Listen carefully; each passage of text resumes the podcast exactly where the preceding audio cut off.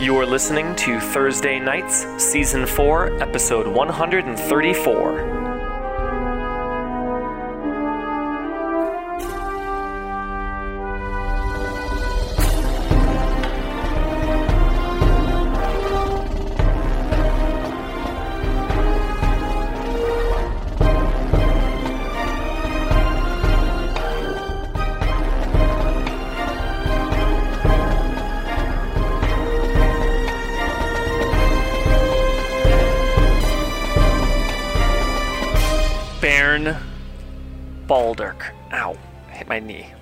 Let me, start over. holding the gem. let me not start over. That's fine. That's fine. Diamond. Baron Balderk, diamond in hand. For the fir- for the first time in his life, in his career, calling upon the power of Moradin to peer into the lair of his enemy. Well, strictly to look at his friend, who happens to be in the lair of his enemy. Mm-hmm. As the invisible sensor, through divine magic, materializes in the air some space away from Barvik, the proprietor of all that glitters, last night kidnapped from his own home and place of business and taken who knows where. Well, who knows? Maybe you'll knows where based on this scrying spell. What you see, oh Jesus, I dropped some batteries on my keyboard. I should stop playing with the batteries. Look, I'm a mess this I'm a mess today, okay? You know that's not an option, Greg. Batteries have a pleasant weight to play with. They do. Um, they do. Yes, they do. They really do. Thank you, Sam. Uh, let me pull up my uh, Inspiration for stay home. what an inspired Let's go easy here. it's The early in wisdom the of day. Moradin. Batteries are pleasant to hold. Uh, I'm pulling up a visual aid so I can describe. So give me one second. Uh, describe the area that you see. An orange is a great snack because it doesn't get dirty while it's in your bag. You see a dark room, damp, even. Some water on the ground, pooling, uh, pooling in various areas. You see a grate on the floor where water, uh, uh, where seems where water can drain down, as well as drops coming from the ceiling. This is a wet place. You see a tunnel heading off in one direction and tracks along the floor. Sitting in a chair. If you have a question, you may uh, you may interrupt me to ask a question. I saw Sam's mouth. tunnel. Is this? Uh, do the walls appear to be natural, or are they man-made? The walls are uh, are worked stone. I wanted to say hewn stone, but I, then I realized I don't know what the word hewn means.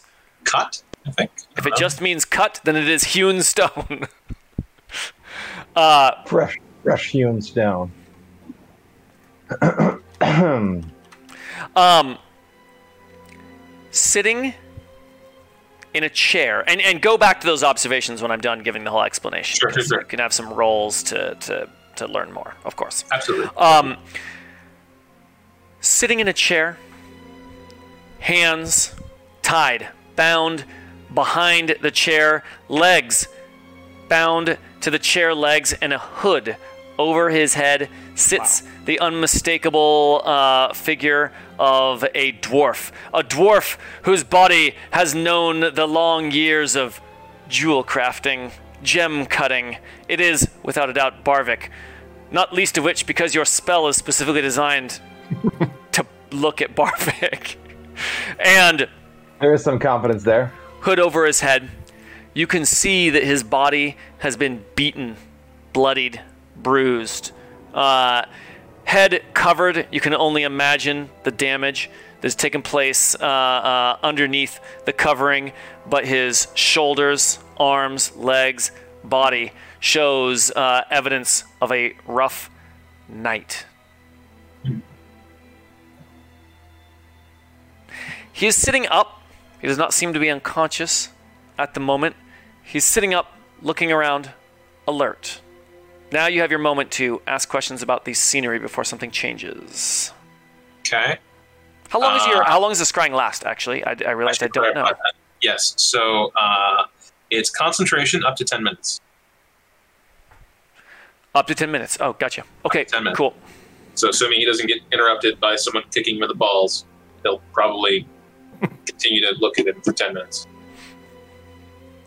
All right. Um, okay. So and can only you see this? I believe so. This Okay. is a you see and hear a planar creature that you choose. In your mind's eye. Target. It does not. It does not create a uh, a projection screen on uh, on the wall of all that glitters for everyone to. Uh, I think I think maybe that part it says. I mean, the focus is a, uh, a crystal ball, a silver mirror pond filled with holy water. As Ah. far as you know, recommendation, so you are looking apparently into the crystal. gem, Yeah, this diamond. I meant the diamond. Yeah, not crystal. Yeah. Um, okay, so there's water on the floor. There's a grate in the floor. Water is dripping down from the ceiling. Um, the walls are hewn stone. Barvik is tied to a chair. His legs are tied to the chair. He has a hood over his head, or he's blindfolded. Hood. A hood over his head.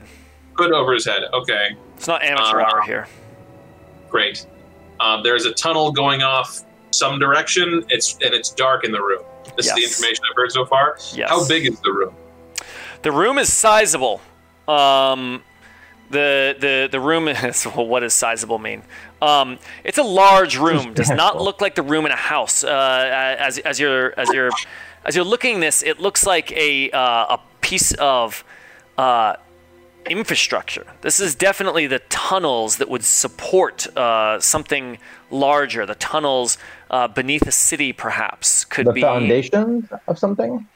Yeah, you're seeing, and you're seeing tracks for uh, for carrying uh, uh, that would be I'm common for tracks. What's the floor like? You said a grate. Is the floor also hewn stone? Is there mud, dirt? The floor is stone. Yeah, Is there? What am I seeing? The it tracks is uh, damp and oh filthy? oh There's tracks. Uh, tracks, by the way, I, I should have been more clear. The tracks are like train tracks. Oh, Tree tracks, literal okay. literal. train So there are tracks train tracks. Because or or the cart tracking or skill, cart. The tracking Chart skill track. refers Right, to cart laying tracks. train tracks. So like metal rails with Metal rails. crossbar beams, You Yes. can track a train. Yes. Track it- it went perfect. this way. and they are going down the tunnel. You know, it's funny because I didn't say train tracks because I was like, well, it's not actually for a train because there aren't trains. so I'm just going to say will be tracks, and that will be clear. clear, right? Um, does tracker. is this the end of a tunnel? Like there's not another exit to this room? Does your sensor look around, or is it in a fixed position? Uh, let's It- see. there are multiple. The tracks go through this room and exit another way. There are multiple tunnels. So sad. Although it would be interesting to find out if the sensor is kind of uh, mobile. You can see and hear through the sensor as if you were there. Sensor moves with the target, remaining within 10 feet of it for the duration. Creature that can see. mine. So I have to stay within 10 feet of it. Seems okay. Sounds located- like the mine. Do you see any ore? What type? If you can determine what type of mine, that Yeah. narrows it down. Hmm. Sorry, I was looking at the Roll- spell. Did you say there was another exit? Roll Can I look around? Roll an investigate check, and yes, the tunnel the tunnel goes uh, out multiple places. Okay, cool. Um, I was like, where are my dice? But I don't. I'm not rolling my physical dice. I'm rolling the tabletop simulator. Yes, in fact, I'll go watch you do it. Uh, let's see. Skills. Unfortunately, Bairn has 10 intelligence and nothing in investigations. This is with a zero.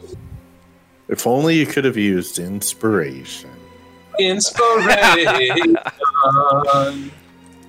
if only Sam had done the howdy, but he was busy playing WoW with everybody else. That's an Still eight close to a 20. An eight. with a total of eight. Baron finds the stonework familiar. Baron is a dwarf. Even even botching a roll, Baron can't help but notice the stonework and put some sort of mental connection together. What he knows is that it's familiar and not uh, and not from like a dwarven place. So he Baron is proficient with mason's tools, so he is familiar with stonework. He's familiar with kind of- stonework, and he sees a uh, uh, he sees familiar stonework, um, but can't place it at the moment. Perhaps Okay, he'll fair. need to confer with his allies later. So I'm in a big room. There are minecart tracks, we'll say, uh, and they're exiting several places from this room, or just like one set of tracks going. One set of tracks goes, you know, out two places, but then there are two other tunnel exits um, that don't have tracks. that don't have tracks, Okay. and it's damp. A lot of And this liquid. is an ample And the sized tun- room. the tunnels are like circular tunnels. Okay, so this is sort of like a junction point of some sort of an Yes. underground Damp. Could it be structure. It's damp. There's a grate, which means this isn't the lowest point. There's going to be drainage somewhere to something. Drainage. Uh, And yeah, Okay. either river or deep, or both. Yeah. Okay. Um, and there's light. No light. No light sources. Um, there are a couple of um, there are a couple of lanterns on some makeshift tables nearby, uh, boxes that seem to be used for tables. A couple of bits strewn, uh, uh, a couple of papers and coin uh, strewn about. A couple of boxes. People have definitely been So here recently. other furniture, other objects, and debris in the room, yes. other than just the tracks and Barvik. Are there are there any brands or insignias burned into the sides of those boxes? Like you know, Barvik. That's a good question. or yeah. It's a Is is Baron explaining all of this? fraud. Out, uh, like explaining what he sees to everybody? Yeah, that's a good idea. Baron, then, Baron then, is then Massimo talking could, about a- could ask. sees. Yeah. yeah. Is but it's gonna take him ten minutes to ask the question. Uh, Yeah. Is there a label on the boxes? He says, thinking about the label they put on their boxes when they sell their thing. Yeah, Baron is looking at any of the man-made or dwarf-made or elf-made or whatever made uh, objects or items to try and get some clues as to who may be who may be running this place. There is a sigil on the side of a couple of the boxes. Is a sigil that you recognize of the Sons of Iron. Describe the symbol to me, Sam. Fuck. Okay. Uh, Yeah, yeah. How, how do you like it? I cast scrying. I cast scrying, Sam. What do you see? It's it's a shining sun and an anvil. Yes, their name is a pun. uh, Well, they're the sons, so you know there's uh, It's a baby I coming mean- out of a vagina. I mean, it's. I, I'm gonna go with Dan's pun one because that seems Oh, great. to me. Why not? Let's Thanks, do it. Dan. I Appreciate mean, it. uh, an anvil. It, it's some. It's sort of a a morphing of Moradin's symbol because Moradin's symbol is an anvil in flame. This is an anvil with a sun behind it. Okay, I wrote it in People- Slack. people we hate have it. Sacrilegious. Sacrilegious, you're saying. Because we all get it. All right. We Yeah. won't forget the thing. I, I would say it's it's an almost it's an almost offensive sigil. yeah, it's almost sacrilegious. It's almost sacrilegious because the the similarity uh, with the symbol of Moradin is too close to be. Yeah, lots of anvils are obviously in, in, in insignia Sure. all over the place. This one, it's the anvil from the classic Moradin sigil, and to use that, but to change it and say this is us, it's a statement. You're not Yeah. that fearful. They're clearly a more secular organization than uh, typical dwarves would uh, would would tolerate. Or maybe they're relig- religious extremists. Ah, we'll find out. Oh, I see. Would I be certainly killed hope so. them. It's gonna be like the dwarven version of ISIS. hmm Aurora, could your father be Twice it. involved in an insurance Right. scam? Amazing. Um, A man walks into the room. He's wearing heavy leathers, head to toe, hood pulled uh, over the top of his head, but face clearly visible. A huge cigar. We have cigars in this world, right? Yeah. yeah, we have got Huge these. cigar huge cigar stuck in his mouth over his fairly unkempt beard, which spills down to about uh, to about his kind of upper chest level. He's got uh, uh, he's got a fat blade in one hand. I mean. A dagger would be more kind of slender and elegant. This thing is just it's just fatter. It's just a fat dagger. Sure. And Like a uh, Bowie knife? He's got a crossbow slung on his back, which uh, the the top of And which sort of protrudes over the top of his head, and he's got tattoos running down both arms, dwarven uh, dwarven sigils down one side, and some sort of unrecognizable pattern on the other arm. He has a large rope attached to his belt, along with several other pouches. He is the picture of a rough and tumble character. He's a dwarf. Fascinating. And he's a dwarf. Can we see the picture that you're referring to? No, I just made all that up on the fly because I, I have a really good imagination. Is it a picture of Santa Claus? Uh, fine, I'll share the picture. Uh, well, I, you know, I don't. A rough and tumble Santa Claus. This is the problem with tabletop simulator. A rough and tumble Santa Claus. The the yeah, you know, I can I can put it in Slack pretty easily, so I will share it in Slack for you. Yeah, all. it seems like tabletop simulator. You're gonna have to import like an image and create an object and do a million things. Yeah, and and and because of that, Tabletop Simulator has been great so far. Um, when I've got highly prepped scenarios, I'm wondering if we ought to try something like Roll Twenty one of these weeks.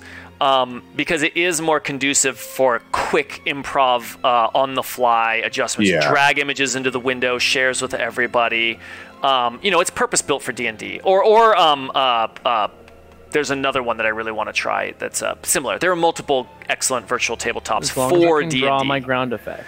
Um, it's just a something to put out there for the future. Uh, but I will um, I will put this character in Slack so that we can all you can all see him. There he is. Do the sigils not a have guy. meaning? Father Balderk. Hang on, sorry, I was trying to get the image load. There it is. Mm, And did we confirm? Actually, yeah, Kevin first. that's an awesome art, by the way. It's good art. Fan Is it on art. Tabletop Simulator? No, It's in on uh, Slack. and Slack in general. Oh, okay. Thank you. Uh, yeah, uh, the sigils running down his left arm do say something.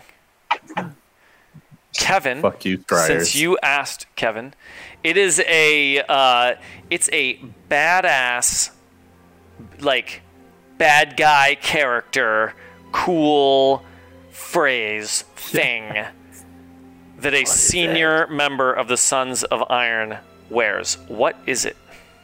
says Moradin didn't love me enough. But enough is spelled E N U F F. Enough. He got he got the tattoo when he was really young. He So- got it. He got it when he was a dwarven teenager. I mean, it's Uh, that is what it is now. He has. Moradin didn't love me enough.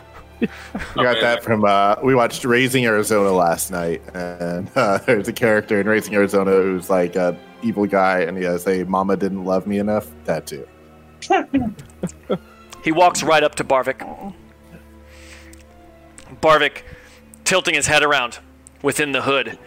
and he says says, "Oh, it's not time for round 3 yet."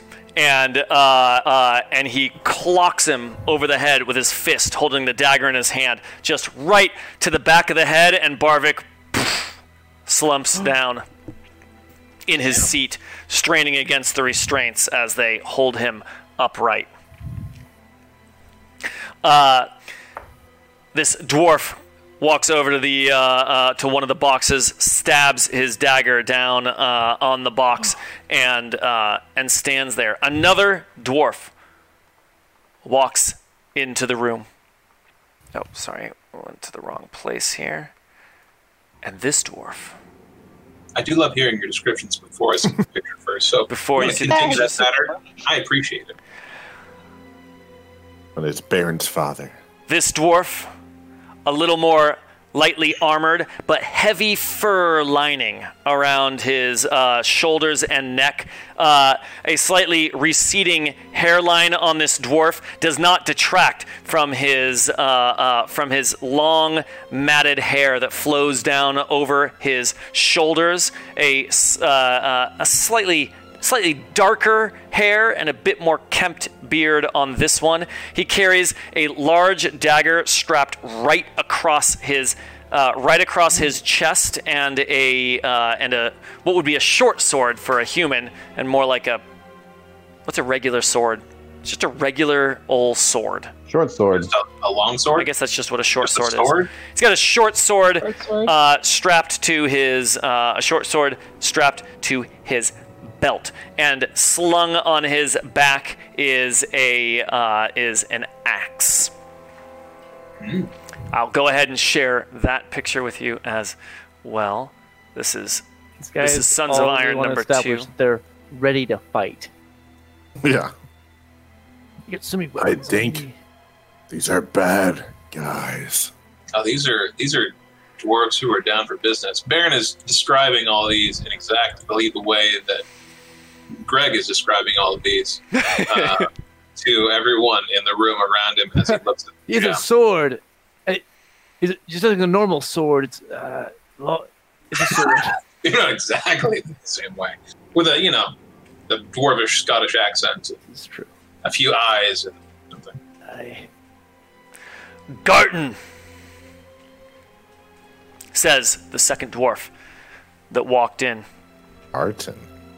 Garton, G A R T O N. He says that name, Garton. And Garton looks at him and says, Dalir. D A L I R. Now you have them. We're supposed to use code names. One might be scrying. Was Dalir. that second one? Say again. S- spell the second name again. Sorry. Uh, D A L I R. I R. Dalir is speaking, the second one to walk in, the one with the axe on the back. He says,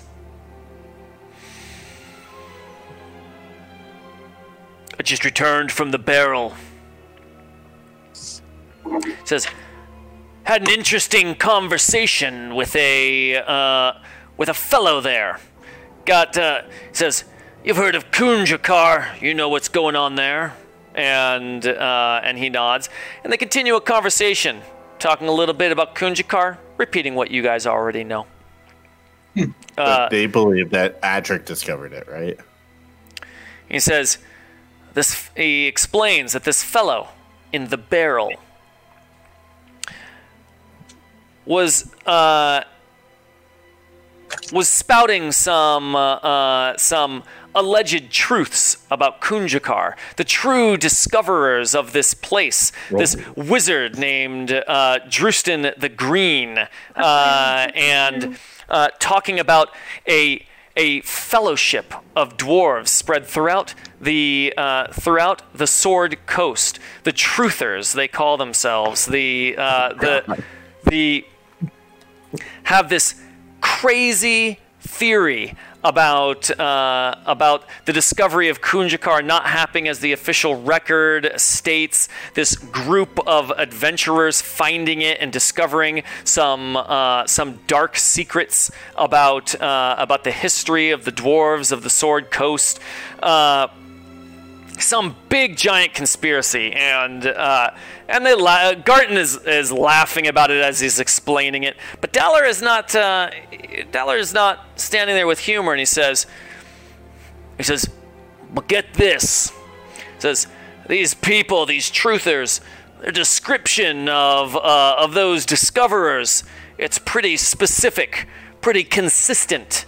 And he goes into an explanation of a group of adventurers, three dwarves traveling with a tower, a Goliath that towers over all of them, uh, all members of this original discoverers of Kunjakar. And uh, and Dalir says, "Sound familiar?" And that's when Garton stops laughing, and and uh, Garton stands up, stands up straight, and says, "This job always, always felt fishy." He says, I think we deserve a bit more answers about this. I think uh, I think there's some more coin to be had in this. Uh, before this is over. And that's when your scrying timer runs out. Perfect. Thank you. That At a dramatically Tuesday. appropriate moment. sounds really cool. Ah, he's a good lad. They didn't mention a turtle. Well, I'm sorry, Grumbar, but uh, we did leave you in uh, Mirabar, I believe, before we. You don't even Mirabar. remember. No, I, I said it. Mirabar. The barrel. Aye, sounded like uh, a place, maybe a bar or a restaurant. It's a bar. Would this It's a bar have here in been Silvery Moon. Who's Sad. saying that? Aurora says that. Aurora. Okay, that's my guess. Just making sure it wasn't her sister or something. Could have been. another Fair, dwarf. fair clarification. She says, "It's in the what you might call the rough side of town." Hmm. Says, "Not a very pleasant place to drink if all you're looking for is drink, but if you're looking for a bit more, might be the best place in town." If they just came from there, that means they're close. So we haven't left the city. I noticed that too. Based on your relaying of what they said. Aye. And this is a job. I wonder if this is. Suppose Adric could be involved, but I always suspect Adric's involved. Is your father involved with any other people that want to do him harm? Is there some business consortium in the city? Or I don't know. What's who might his enemies be? Oh, my father deals. My father deals in high. Uh. oh, what's the word here? Uh, uh, high is the wrong word. My father is careful with the business, uh, uh, with the company he keeps when it comes to his business, but the nature of the trade is that uh, is it inevitably sometimes we will uh, we will run across fellows and do business with people that you perhaps might not want to ordinarily associate with, but this doesn't Objects feel. of high value do tend to attract the unsavory types. But nothing like this has ever occurred before. Usually, when we, uh, if there's trouble, it's it's much smaller. Perhaps uh, a single mercenary sent to try to uh, to try to shake us down. My father puts an end to that. Grimbar They seem to and he says, know "Good, good." you, Master Hawk, and of you, Father Balderk. I'd hate to be too optimistic, but it seems like if your grandpappy. Yeah, we got two of them. Okay, yeah, we still got two of them here. I usually think of it as Justin's grandpappy. Your grandpappy wanted to send them, we would have gotten a ransom note or something to try to get to you, Facets, and the Grumbuds. Aye, has there been any communication from those who took him? Grumbar Addressing looks at Aurora or Aurora's sister, the daughters. Oh, uh, Aurora's sister. whose remember name her voice. me at moment. Helena or something? Her, uh, Helena, yeah, her Helena? eyes still red from crying, but has Mentioning Grumbar's note of a ransom note or something like that. Yeah, but has uh, regained um, a bit of her composure and walks in. She says, "We haven't had anything, no communication from uh, from whoever did this. It, I, I can only assume that what they want was my father himself." Um, Well, at the very least, that means they won't know we're coming. Massimo is going to go over to Helena. Uh, and Massimo is very tall, so he gets down on his knees and he looks Helena in the eye, and he's going to cast a spell. Uh, Ooh, he's going to cast Missile! No, just kidding. Fireball. I knew we shouldn't have trusted him. Uh, no, he's going to cast heroism A willing creature you touch is imbued with bravery. Uh, they're immune to being frightened, temporary hit points, uh, a few other little things. But the idea is that he is uh, filling her spirit with bravery uh, through this spell. Uh, and he kind of takes her hands in his big old meaty gator hands.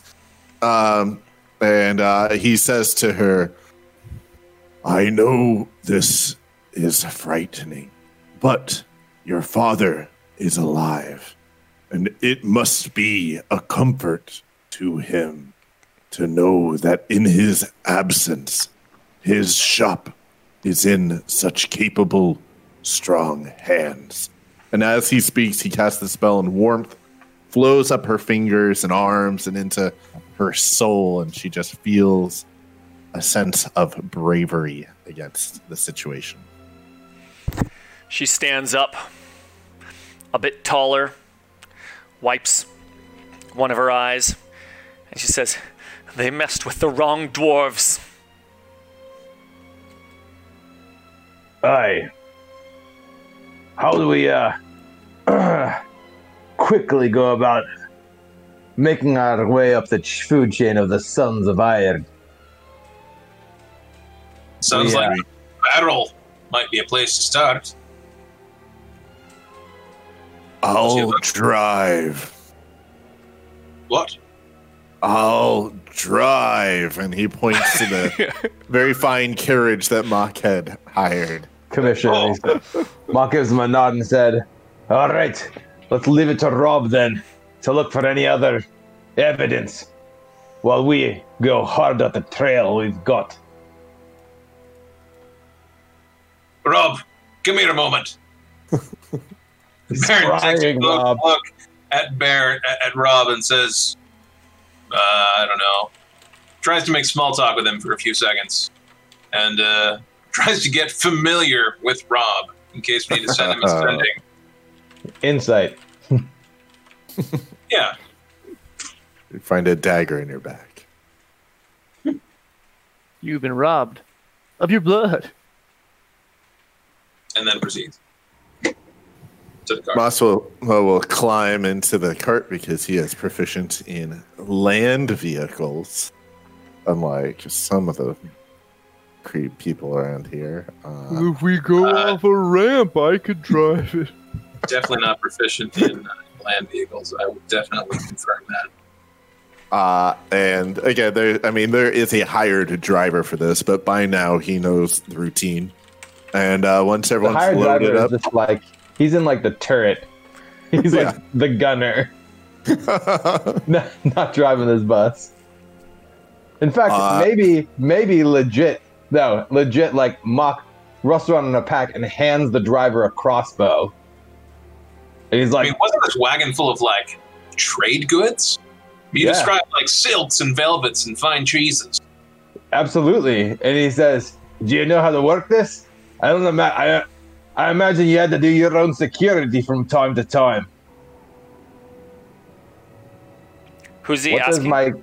That's what, that's what the mock is asking the driver as he arms him. To the crossbow. Uh, he looks at Mock. What kind of driver is this? Just like a like a human The guy? fancy carriage driver. Oh, who's the fancy We haven't carriage? decided. Yeah. We hired a limo. We went to someone's house, heard there was a kidnapping, told the limo to get in the back, and handed him a gun. no That driver is- a gun. That's precisely. Uh, right as Mock is handing the crossbow, episode of Fiasco?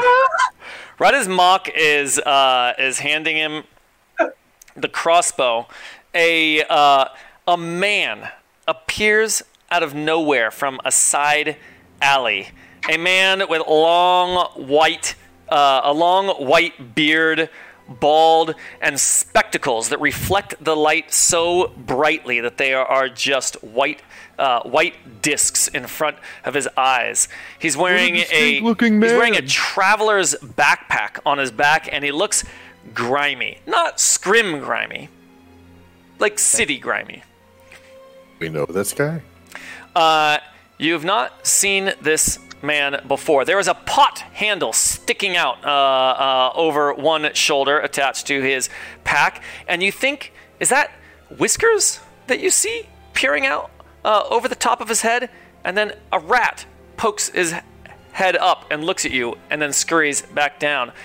The man, uh, uh, the man keeps his distance about ten feet away, and he says, "That's a mighty fine cart you have there. Don't see so many of these uh, these days."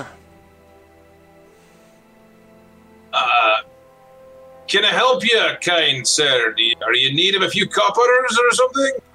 We're in a bit of a rush. I'll never turn down a few coppers, uh, an offer from such a distinguished dwarf such as yourself. Uh, I was simply admiring your cart here. Uh, also, if coppers are too much trouble, uh, silvers and gold are also accepted. I do have Wait. many mouths to feed as he gestures uh, over his shoulder, and three more mouse heads uh, uh, peer up. That's Chompers and his family, you see. Ah, Looks towards Mock. I'm like how he wants to approach the situation. How do you usually deal with? I mean, I'm hop- happy to offer a small gift of charity. Uh, what are you? But as I said, we're in a bit of a rush, and I hope you and your family are able to do well. He grabs the pot, uh, the pot handle, and pulls it out, and it's like a big old cooking pot, like a good like 13 inches in diameter, like too large to be carrying around on a traveler's backpack. Uh, and he simply holds it up towards Baron, and he says, "Very well then." I bet he stole that thing. Baron throws in a handful of coppers, and uh, thinking a moment, says, "There was some ruckus that went down here a night ago. It was last night. He got kidnapped. How long ago was it? Last Okay. night. Uh, are you local to these parts? If you're asking if I saw what happened at the jeweler's shop, then the answer is yes. Oh, we'd be very appreciative of anything you could happen to tell us. I'd be very appreciative to add a couple gold to the pot. Samo gives him a healing potion and puts that in the pot and says, This should be more useful than gold. He says, "Ah, spirits!" and he uncorks it and shoots it back. Oh dear. Does he turn I like into a idea, like it beautiful just like gets the Oh, no. out of his back. A few scabs heal up. Yeah, he uh, he does. He he all of a sudden he was slumping down and he stands up a little straighter and he says, "Oh my!" What can I help you guys with now? He says, yeah, you uh, must be wondering about that dwarven lass that came around early this morning. Is that what it is? What of the last? Tell us more. Uh, he jingle jangles the pots, pot in front of Baron. He says, I'd be delighted to. I mean, Mock is not, excuse me, Baron is not tr- usually uh, what, what seems like the going rate for bum bribes. I mean, this One seems for sure like a matter for the church. Yeah, okay, yeah, okay, Not happy to let him take point on charitable absolutely. Endeavors. Baron digs around in his pocket. What's Yeah, the in go- Mock's what's the business book- rate? The, the, the going rate for paying bums is zero. So he, Yeah. But for information, he's much more sympathetic. That's and as true. he That's as he hears more, he's like looking at Baron, who's kind of already Baron looks for his smallest denomination of currency. He's given away all his copper. He has 31 silver, which is not quite a gold, yes? Mm, ten. uh, That's thir- three gold. Correct. I mean, a, a couple Yeah. gold. 10 each? Okay, it's 10 each. Okay, great. Yes, all right. He, he- so he, he hands him 31 silver, which is equivalent to like three gold worth, which is pretty good. And it's in small denominations, so easy to spend. Uh, He says, when he's doing "Ah, this, Small denominations, easier to spend. Massimo's gonna uh, try to convince this guy to to spill everything with this payment, but in a gentle way. All right. He as he pays him, he says, "Silver, like the scales of Bahamut, my friend. The school or the temple, the teachings of Bahamut tell us that. Uh, uh, what word am I looking for here? Like social consciousness. Uh, Is it human, dwarf, elf? What are we looking at? Like we Human. owe fellowship. Yeah, we oh fellowship is a greater treasure than any. That a favor paid forward will pay itself over and over again.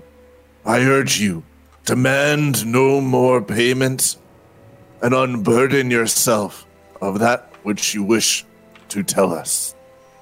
This is, this is Roll your what is this? Persuasion.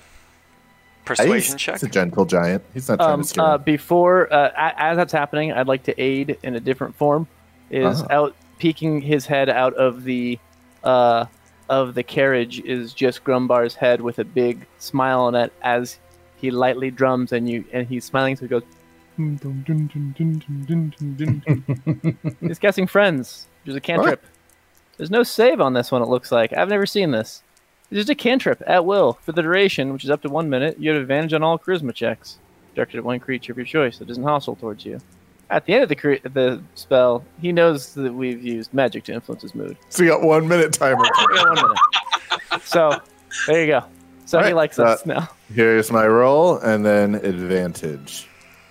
Uh, And Grumbar just Oh my god! Advantage roll. Seven and 20. So I got a total of Whew. 27. All right. Sorry. 27. Oh my god, I forgot about that. He says, You're welcome. "Yeah." Uh, I put the uh, picture by the way in Slack. If you want to see the guy. Oh, Oh, wait, oh, that's oh, weird. It oh, shows. It didn't dear. like show him. there it goes. At It's least up. not for me. It showed a PNG file and then it popped up. That Yeah, wait. guy is great. It reminds the king. It reminds me of the King of Rats from our San Francisco game. It reminds me of that too. Uh, That's an animal-sized pot. Yeah. He says, "Hmm, "Very well. I." He says, uh, "This lady came uh, poking around here this morning. Bright, bright red hair, as red as the ju- ju- juiciest apple." That's a terrible analogy.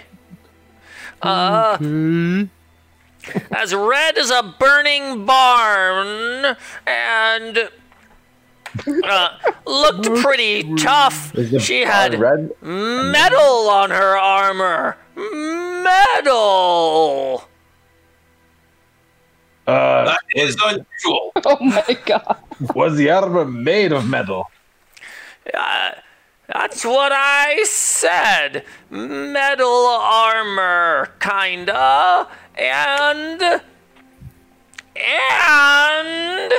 She was poking around at this place quite a bit, peering in the windows, trying to get a peek at what happened. This was after the incidents. Another interested party. Oh, that's what it sure looked like. I wasn't here last night, but she was here early in the morning before the sun did rise. She was muttering to herself, muttering quite a bit, if I do say so myself. I heard her say, Sons of Iron, and then I heard her say, Blast it all, and then I heard her say, I'm gonna go get a drink at the barrel. Well, Wow. sir, you have given us invaluable information. Uh, bright red hair, dwarven woman, human woman, elven woman. She's a dwarf. Unless I need to get a new, and then he wiggles his uh sh- his like bright white glasses prescription. Uh, is there any Could other have been a tall out there? gnome. Could have been a tall gnome, That was very detailed. or a turtle without its shell, Oh, and facial reconstruction surgery. by Bahamut's beard. Mock Bear. Continue, Mock. Don't judge a book by its cover, is what I always say. That's what Squeakers says. Squeaker is Chomper's friend. Squeakers, uh, you are, uh, we, we appreciate your help. You say that the woman showed up clearly. Don't talk to Squeakers. You talk to Scruffy. Scruffy talks to Squeakers. Scruffy is who we're addressing now. Of course. Uh, then, same question. Was it certainly then the uh, ruckus had concluded before this woman arrived? As in, did you see anything unusual before the woman Oh, appeared? Oh, there was much commotion at the shop. All Scruffy could hear compl- uh, could hear some crying coming in the shop. Scruffy always notices the crying. Uh, it sounds like it was after something worth crying about. Scruffy is drawn to the crying. Let's Uh, get Where there is to the crying, barrel. there is oftentimes discarded food in Scruffy's experience. But uh, Many the source- meals left on a table as a result of those crying and walking away.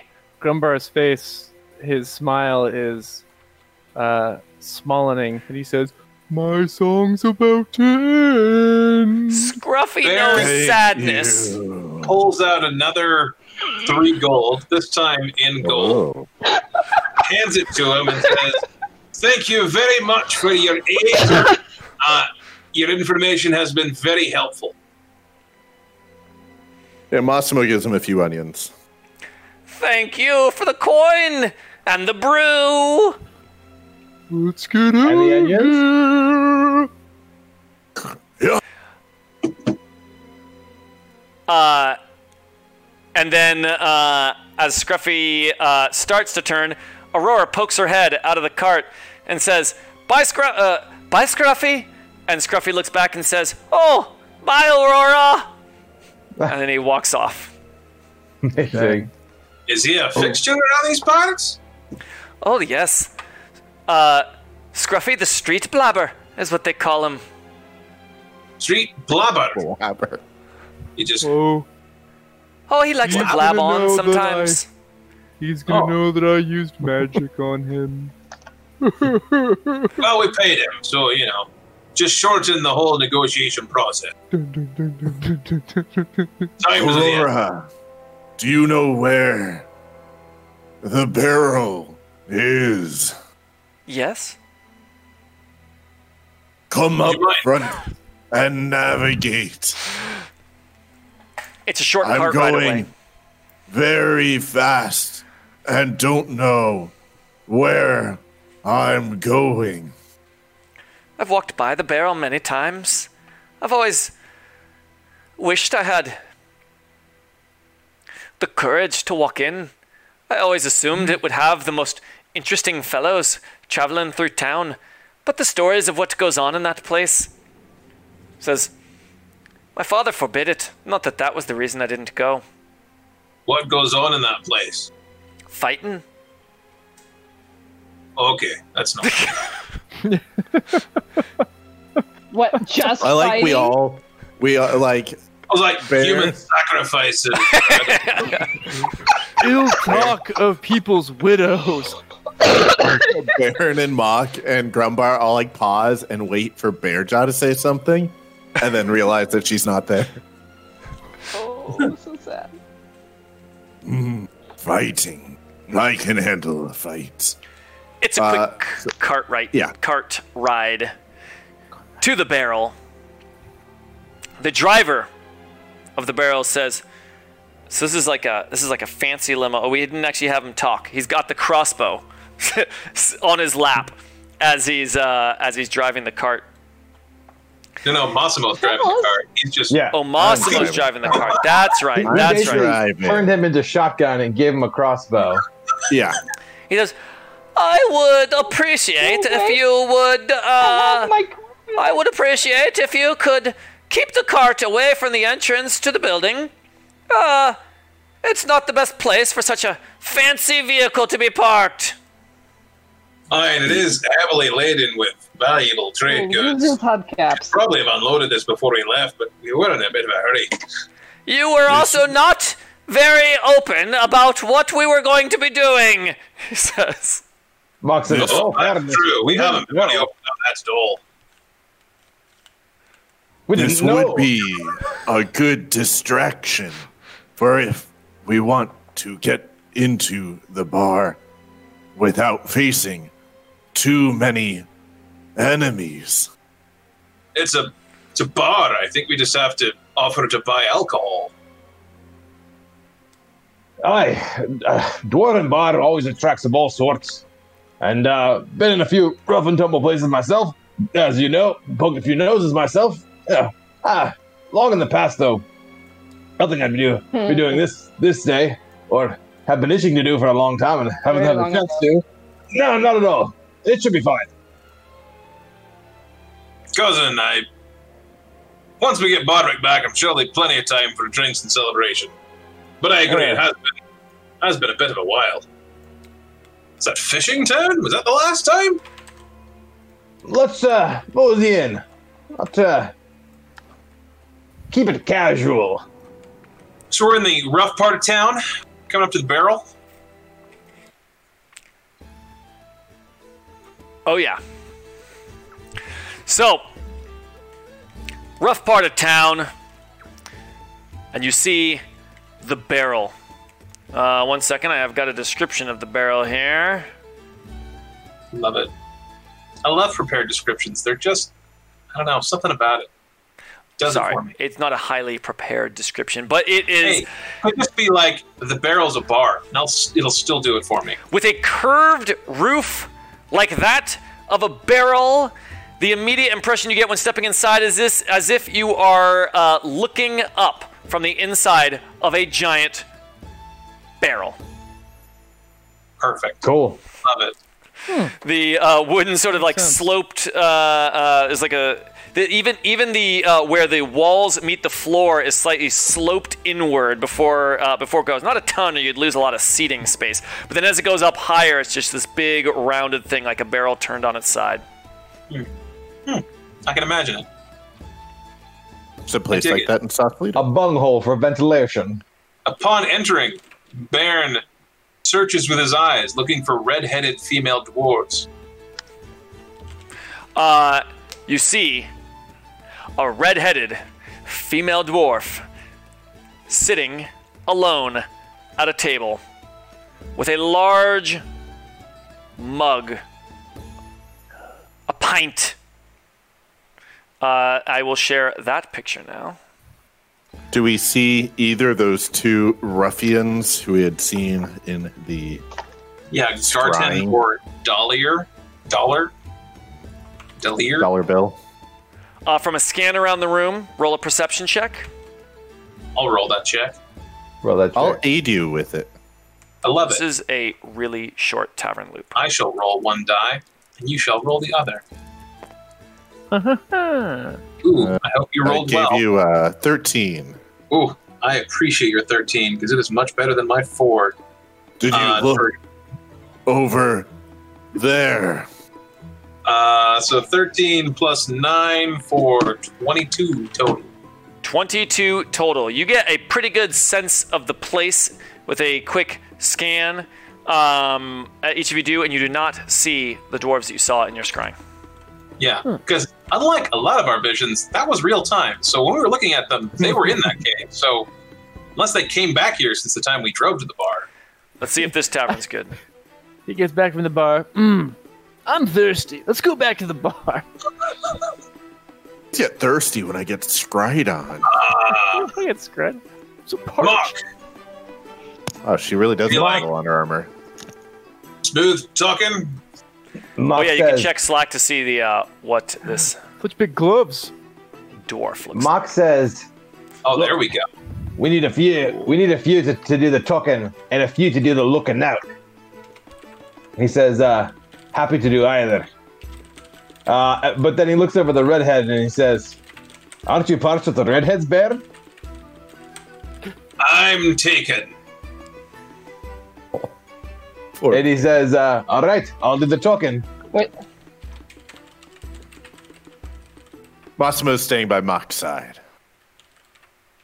And uh, but Mock does Bear does take a look and says, "Cousin, I mean, She might be related.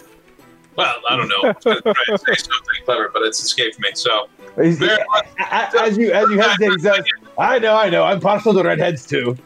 I'll I'll keep an eye out and draw some attention with some delightful playing. Ah, diversion.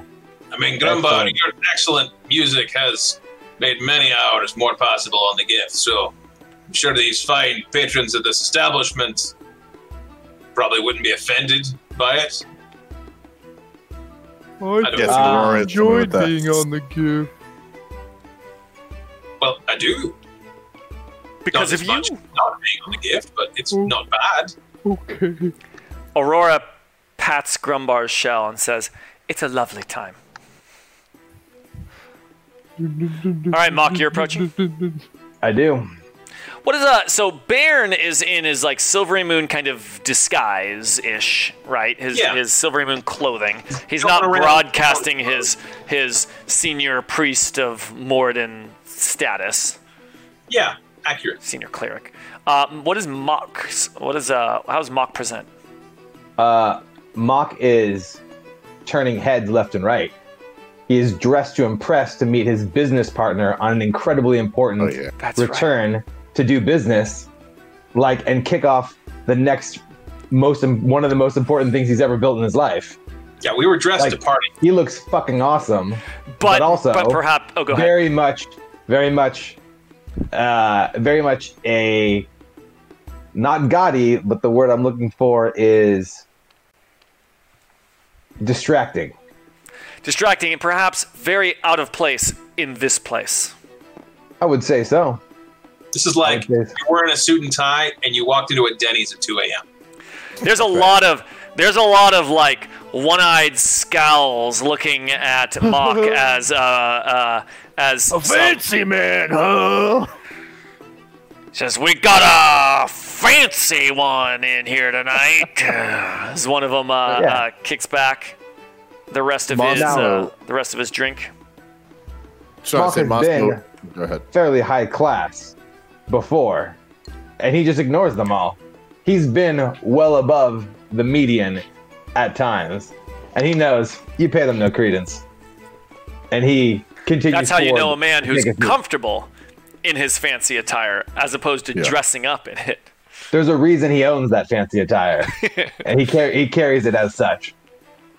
Massimo's not sitting down. He's just standing like a little bit behind Mock and to the side, and he's just like giving an eye to anyone who looks over there. Because sees himself as watching out for Master Hawk. Yeah. So Master Hawk, go ahead.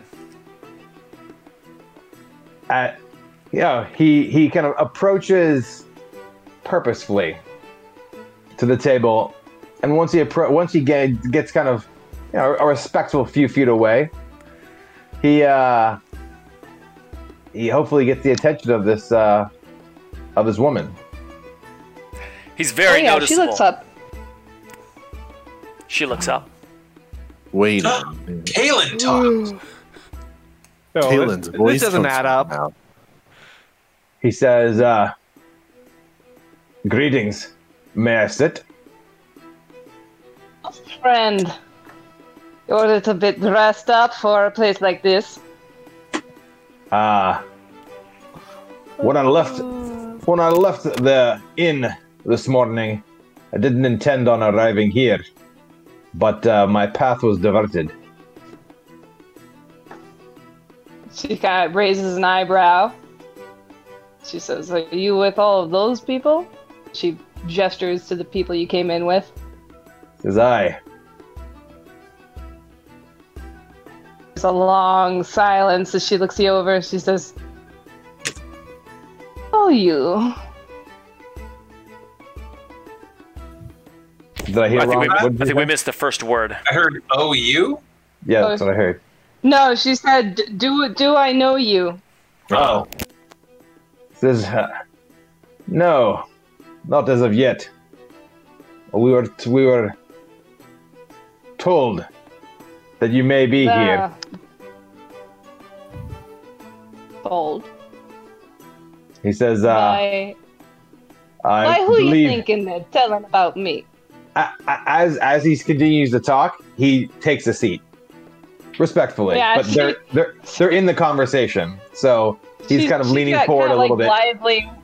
Yeah, she she kind of like just kind of waves her hand very casually toward where he's already moving to sit. Like, Yeah, like if we're gonna get By into all it, like, let's get into it. Yeah, so like, uh, sit your ass down. so he, he he he takes the seat and he says, uh, "We uh." And before What- he can before he can open his mouth, she like whistles real loud and like holds up two fingers to the barkeep and is just like points her thing. Is And uh two like two two of those mugs show up within within the minute or two. You got a comment from uh, Grumbar? please do. an appropriate gap. I want to do. I want to uh, do a roll with with the performance stuff to basically uh, partly give you give you more privacy. So to to make it stand out if anyone is eavesdropping on you guys. So This is the perfect that to be- moment Okay. Because as those there. cups arrive, Mock stops talking about anything else. Just shows respect to the ale that's arrived and raises it for a toast and then a long draught. And as they drink, you know, the attention of everyone kind of uh, turns towards the music at play, which maybe has picked up a little bit for one reason or another. Or another. um, Grumbar, uh, this is this is with purpose uh, because he uh, the goal here is to uh, get just general eavesdroppers to be distracted by by this, but also the the thing of if you get everyone in the room to pay attention on one side, it will stand out if someone is actively trying to if if someone Oh, is, that's is really purposefully um, listening in on you guys. So he's going to try at to try to specifically make it stand out if someone besides you two is is listening in on the conversation. And in I that it. effort, we don't usually do like a a, a double uh, two rolls, but um, I'd love to. Grumbar knows what he's doing. I want to basically take a little bit of time to read the audience. This is a rough and tumble crowd. He could easily play something that rubs the wrong way and doesn't actually get their attention. He wants to take a little bit to use insight to get a sense of what music would actually not just uh, become like there's you know you can go to a place and like people will play music and just no one pays attention. He wants to play the type of music that will that will enthrall people. Um, so could I I've got So- friends in low. It's dance. Exactly. Exactly what I was thinking. It's it's toe tappers. It's it's the music that gets people moving. It's the And- karaoke bar, and you want the whole bar to sing with you. And in a bar like this, it's not the kind of music that is often presents itself. And if done wrong, it's not the kind of music that's welcome here. Okay. Excellent. Um, and he throws in some prestidigitation to just make it a little spiced up. But the key is he reads the room, he spices it up, and then I love to do performance check. Are we ready for that? Do we have portents? I don't think we have portents. Don't have Drewston. Don't have Drewston. No Don't have Drewston, Portents. no Portents. What about Um, that's his. Sorceress Paladin portents? What are the those? rules? What are the rules for what chip. someone needs to be able to use one of his portents? Is a line of Uh, sight? Drewston has to be able to see them. ah, okay. Ah, well, just so use the if speaking was- stone and tell him to look through the spyglass. Yeah, if he was Oh, scrying. scrying. Yes. Uh, hey, Drewston, can you scry on me right now? Uh, I could really use that 18. Um, okay, so uh, standard check. Uh, so performance is good. Performance is exactly perfect. Yeah. Bongo drums, What? 32. That is a natural 20 for a total of a 32. Oh. Uh, yes. Ah. Oh, I'm pumped. Oh, Dan's so first happy. roll. Good first roll, Scrumbar. I retire undefeated. Uh, A song is not what anyone would call the performance that they uh, that they will talk about from this night for years to come. This was not a song. This was a legendary medley, a a a theme and uh, uh, and a and an impetus of dance and singing and drinks and uh, and and everything. A DJ track for the ages. There are marriages that come from this night. Too much attention drawn. Proposals are given, inspired by the majesty of this event. People who have never danced. It turns into Dance. a hootenanny. At least one marriage is saved. At least one marriage is destroyed. I love this music more than I love you. Me too. A man quits drinking. Pilot boombox effects are going on. A man quits drinking, and another drinks all night. and most drink all night. Yeah. All right. Sales records are broken. So, so anyone who's actively not listening to the music and intentionally eavesdropping on your conversation will probably stand out. I'm gonna go ahead and say there's both advantage and disadvantage for the music. It cancels out. The conversation that Mock is having goes on normally.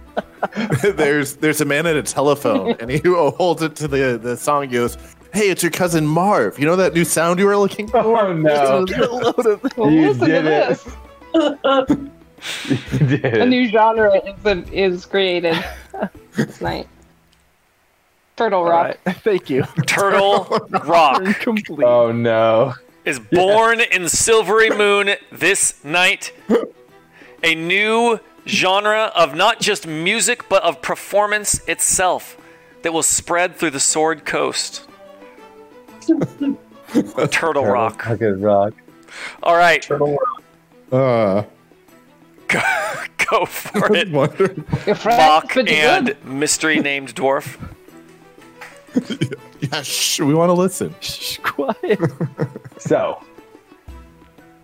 uh, yeah, and as I mean, the cups are drained before the conversation resumes, and that's not because they drank at all, but because, as we said, this was an extremely pleasing but also distracting performance, and like they ended up getting a ways into like the song before they were able to like realize that we're Oh, yeah. Oh, yeah. just like we're be, we're a couple of strangers who are just trying to talk about strange things at a strange place at a strange time and uh the uh as mock turns back to her he says we heard from uh we heard we heard some information in the street that you were over at all the blizzards early today Who's we? Uh, my comrades and I. The ones you you noticed.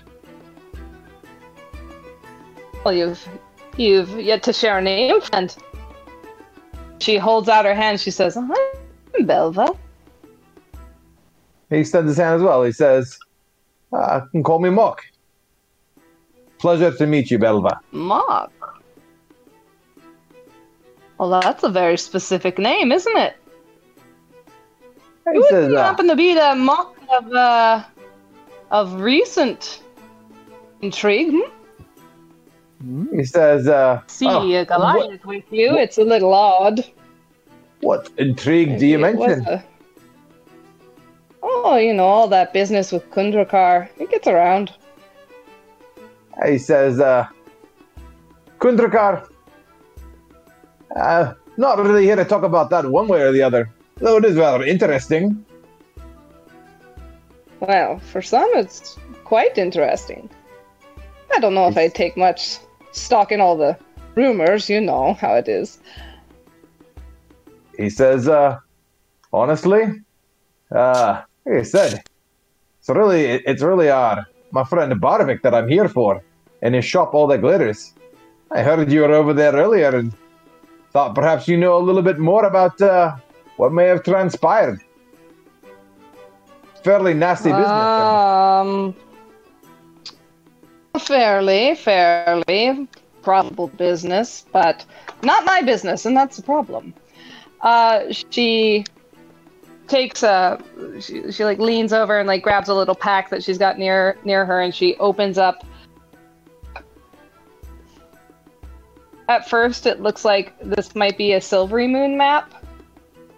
Of this, you can kind of see the general shape of Silverymoon reflected in the map, but it's actually a sewer map. Like it's got all these like tunnels and stuff, and you can see the outlets in certain areas, and it's like clearly this is a subterranean map. And she Okay. says, "Since you asked, I'm see what uh, what's been going on.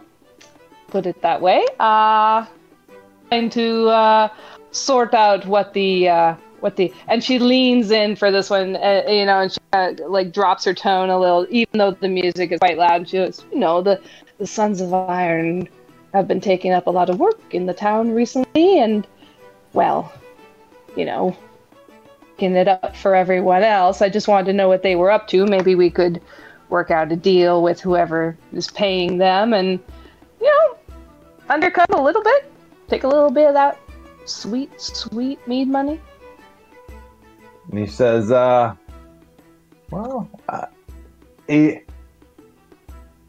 he says, well, t- tell me what your ambitions are with this business. He says, uh, like I said, you're talking to an, an ally of Barvik's here. And, uh, if you're looking for a little more of the son's business and I'm looking for my friend, what do you think? Perhaps there's all, aught that we might do to help each other. Well, if we make it more difficult for the to do their work, I get a little more time to do my work. And uh, uh, roughen them up a bit will get you what you need. That's it. Now, my problem is, I don't think I can do this quite by myself. I've been waiting here for a bit, trying to see who might pop in, and here you are. So, and she points at a spot on the map, which I don't have the map with me, so I can't look at it. But she points at a spot on the map and she says, Best I figure this is where we can go in, assuming you have more than you involved. And she got her eyes kind of flick over to like the giant ass dragonborn in the corner. Uh, and she says, Well, Hmm? this is where where further they might be. Uh, Hmm. uh, can't be sure, but I wouldn't want to. Uh, I wouldn't want to mess with them on my own. Uh, well, they they do have a reputation. Uh, what's to say this is the right place? And uh, what assurances that we're not just cooking a kicking the hornet's nest unnecessarily? Says, uh, I know there's going to have to be a little bit of trust between us, and that's important to me since we're on a bit of a timeline. But uh, still, I'd like to hear a bit more about why you think this may be the place to be holding them and how much resistance you think they may have against us. I've been following them. Bit here, here, bit there. See where they go, see where they come. The only part I haven't figured out yet is for who's paying them. But it's a lofty fee, if you get what I'm saying. Hmm. I do. I do. He says, uh, doesn't that doesn't that alone unnerve a bit? Such a lofty fee for hmm, simple grunt work. The the Mm, job at well, Barvik seemed like a smash and grab. Who is he but a local craftsman? All I know is that the Sons of Irons don't do work. You uh, about it like a smash and grab, and I say, than that, they're too expensive for something so small.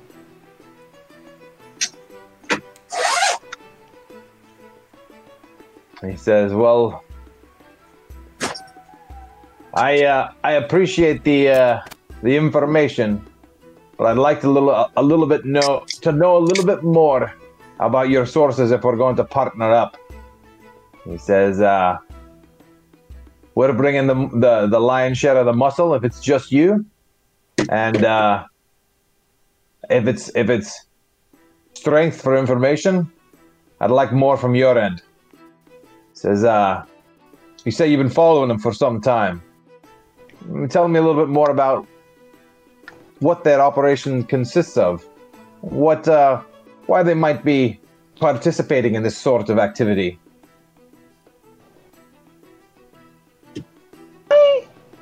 I don't have. Hmm. As far as their operations, organized crime syndicate, one of the biggest. So, money, I suppose, is what they're mostly dealing with.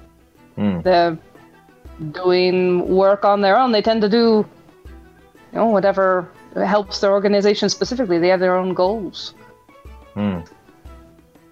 Of that, they have occasionally contracted with, uh, you know, people who can afford it, people who want that sort of influence or their power, someone who Hmm. wants it under the radar, someone who wants this thing done off the books. Hmm.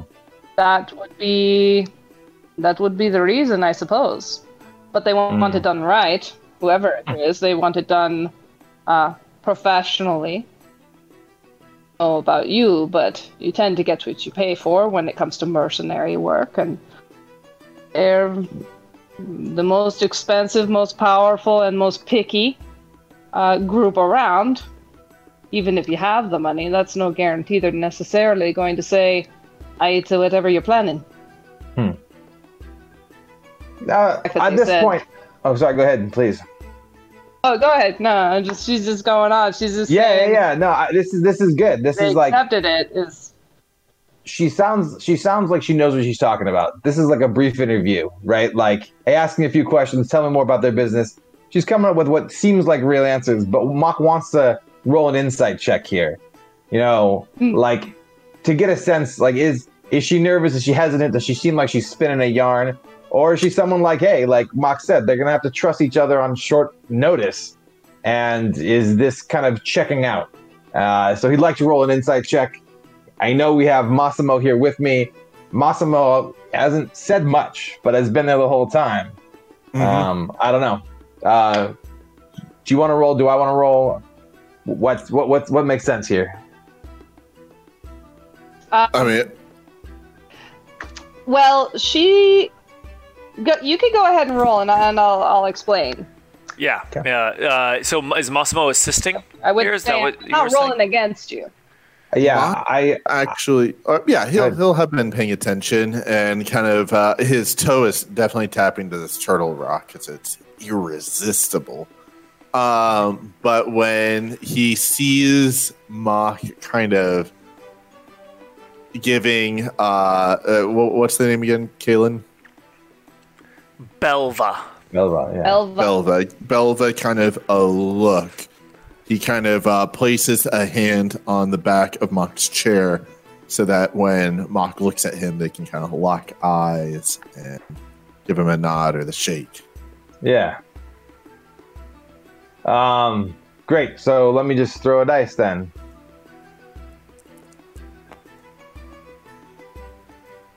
Ugh, not the greatest roll. So Am I rolling an advantage for you, or did you do both of them? Oh, I just did one. Yeah, definitely split the Okay, roll the advantage. Okay. Ooh, so Oh, close a to our five. third 20 of the night. it, it, it, What- what it, is- it rolled on it. It was a five. Her life A story. five. Massimo Uh, shrugs. Total insight. Ugh, I think that's only got him at a six. No, no, no, no, no, no. Never mind. No, no, I was looking at the wrong one. I'm not medicine. Wisdom. So he has plus five. So it's still eleven. Okay, so you're you're looking her Yeah, looking just her like kinda, it check out? sizing up her countenance. And You, what you do see is that she's sizing you up right back, Mm-hmm. And finally, when when your eyes meet, like at the like, we both notice that we're both sizing each other up. She kind of looks at you and shrugs, and she says, "I got nothing to lose," and she seems honest about it. You, Yeah. you get a sense of of uh, truthful sort of um, "Ain't a shit anymore kind of attitude. He goes, uh, he goes, he, he, he- nods at Massimo, and then he comes back and nods at Belva, and he says, he says, all right, let's get, uh, he says, let's, let's do this. Me, uh, an important man. I know time is of the essence. Uh, let's, let's work together and watch each other's back. But, uh, this, this would be your plan. What, uh, what do you recommend? It points to the map uh, where the where the like entry. There's like a circled smudge of uh, charcoal or something on the map there uh, that she's marked, and she says, "This is the place they go in the least frequently. Mm-hmm. By my accounting, that's the best place to go in. Fewer people going to come up behind you. You know what I mean? Is there, is As there far any element how- of? Oh, go ahead. How loud you want to go? How loud you want to go? I don't know. That depends on you guys. How good are you? I'm excellent. He uh, kind of like, Essentially. yeah, am not quiet. right. Mock kind of like, We should go get our weapons, Aurora says, which is obvious to everybody, but she's very nervous about that not being the plan. he says, yeah. Well, uh, that's only gonna make us louder. And uh, turning back to Belva, he says, it'll probably be smash and grab right back at them. Not a lot of subtlety, to be honest. Says, uh, we Just as long as you know we what you're doing when you go in we do. the turtle. Oh wait, Holy shit! I don't say anything. No, he says, uh, well, the last part would be once we smash and once we grab, which I have every confidence we'll be able to do. What, uh, what sort of options do we have for lying low and getting out from under these suns? They've got a reputation, and there's a lot more of them than there are us. How do we beat our escape, and how do we lose their tail? Ah, well, is you don't let anyone see you. Two is you kill anyone who sees you. Three, you wear disguise the whole time so that when they do see you, they don't know who you really are, and you escape that way. Uh, I suppose you could bribe them. Money than whoever paid uh, to have your friend snatched up. Hey, I love that she's just like Oh, explaining That link. like the concept. Like, how do you not get noticed while doing something? She's just like, you don't know these things? Like I don't. I have always found that when the fire of faith and devotion burns bright enough, cowardly criminals will run of their own volition. And if that doesn't scare them, he reaches down for his sword and puts his hand on its hilt. I do not fear these sons of iron. Mock says, just start slow clapping. Like, oh, that's great. Whoa. To bring this guy around is pretty good. He says, Well, as we beat our escape, then, it sounds like it's every man for himself. Safe houses. Yeah, the plan is that no one who notices us will survive. It's a pretty good plan. You, you, you can't, uh, you can't deny that. It's effective. He says, I can't. All right. Well, then, where do we? Where do you want to meet, and when?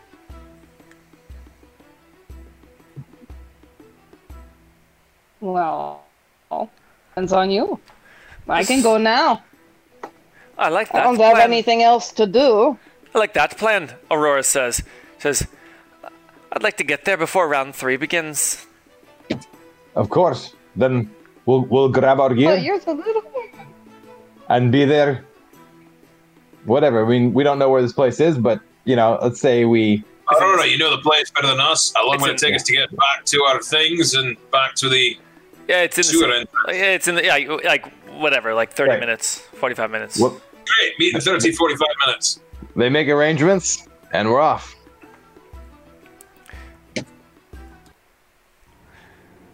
Plus five to don your armor. It takes a while. But Plus five to don. full armor. plate. Five with You have assistance. Get some food. You could, don't want to fight on an empty tummy. It's Yeah. a quick trip to the Golden Oak. Gotta limber up. Armor up. Stretch. Carbo load.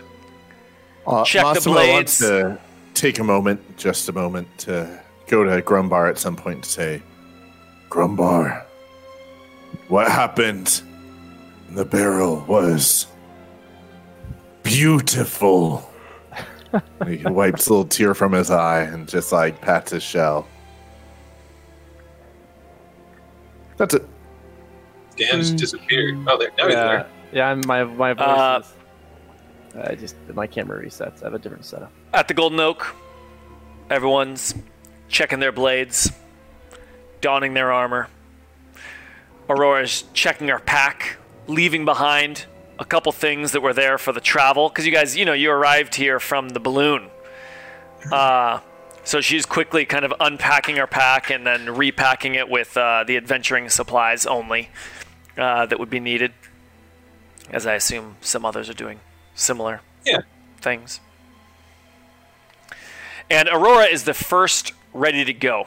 And she is standing by the door, like, not vocalizing impatience, but she's got like a nervous tapping of the foot, just kind of like Is she feeling the door frame, uh, kind of like leaning on one elbow, then leaning on the other elbow, then leaning on her back against the wall, and then like just kind of like wiggling her shoulders the whole time. Uh, who's the slowest? Probably the people with the the if, mock maybe Turtle. because of the Baron's uh, got some pretty heavy armor too. yeah. Both of you, some- both of you have like yeah. quite heavy. Massimo wears plate but has been wearing it all day. Ah, Grumbar doesn't wear any armor.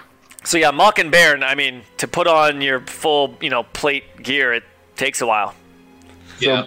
Mock always wears into battle his plate armor, which is also his dress armor, but he, he kind of dresses it down a little bit, right? Takes off maybe some of the jewels, some of the finery, and throws on like a heavier cloak so that he doesn't like fucking sparkle in the night when he's walking in this ideally stealthy mission.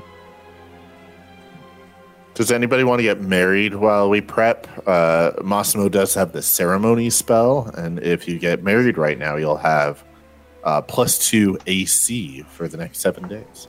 No, but in your back pocket, a coming of age ritual for Aurora. Really great top Oh, that's a great idea. thing. Just Yeah. throwing that out there. I have my eye on that one too. Probably more appropriate from you than from eh. Massimo. Maybe she's got a thing for old dragons. Uh-huh. And finally, after an excruciating several minutes, excruciating to Aurora, the group is ready to head out. As you head down the stairs of the Golden Oak, you see Belva sitting at the uh, at the lobby bar of the Golden Oak, a small, uh, a modest but uh, but very well equipped with the highest quality spirits. Uh, small small bar there, and uh, you hear her say, "Mock, M A U K," as uh, as the bartender takes it and uh, meets up with the group. And we're going to continue next week from that point. Uh, We're a little early here, but I think it's a good point to stop. And I'm pretty tired. Um, enter Belva. And now we have our full West Coast crew. And we'll have Rob Yeah. back next week, who was uh, sadly missing this week, Who would be uh, as ideal you for enter the sewers. thing. That would be great. Awesome. Looking to smash, looking to grab, looking to turtle rocket. Turtle Dude, roll. Really, Turtle rockers and if there's one if there's one Battle. role you want a bard to do well on, the iconic you're in a bar, you need a distraction, you have a bard, bard should play music. This is D&D 101. That's the roll you want to knock out of the park. So I could not be So- happy. I can't believe you got a natural You 20 on that roll. So many, so many like signature moments in campaigns that have become like a memorable thing are from that choice 20. And it's not in combat. Because a uh, crit in combat is always awesome and fun and exciting. Usually not highly memorable weeks later though. It was like, yeah, that time you did, you know, 50% extra damage and it was awesome and you had a really cool description. Uh, but it's not like it turns the tide. A natural 20 on like the right skill check though, especially for something like that, it's just like it becomes fable. That's pretty uh pretty phenomenal. And and Grembar has been to Silverymoon. He has, you know, this is not a this is not like a hole in the wall town that uh that we're here for like 5 minutes. So pretty happy. I mean, this is not his first performance in this town. Yeah, I mean, yeah, you could uh He's been around. He goes into some bar. history here. It's before. Oh my god! Yeah, because he knows Balanos.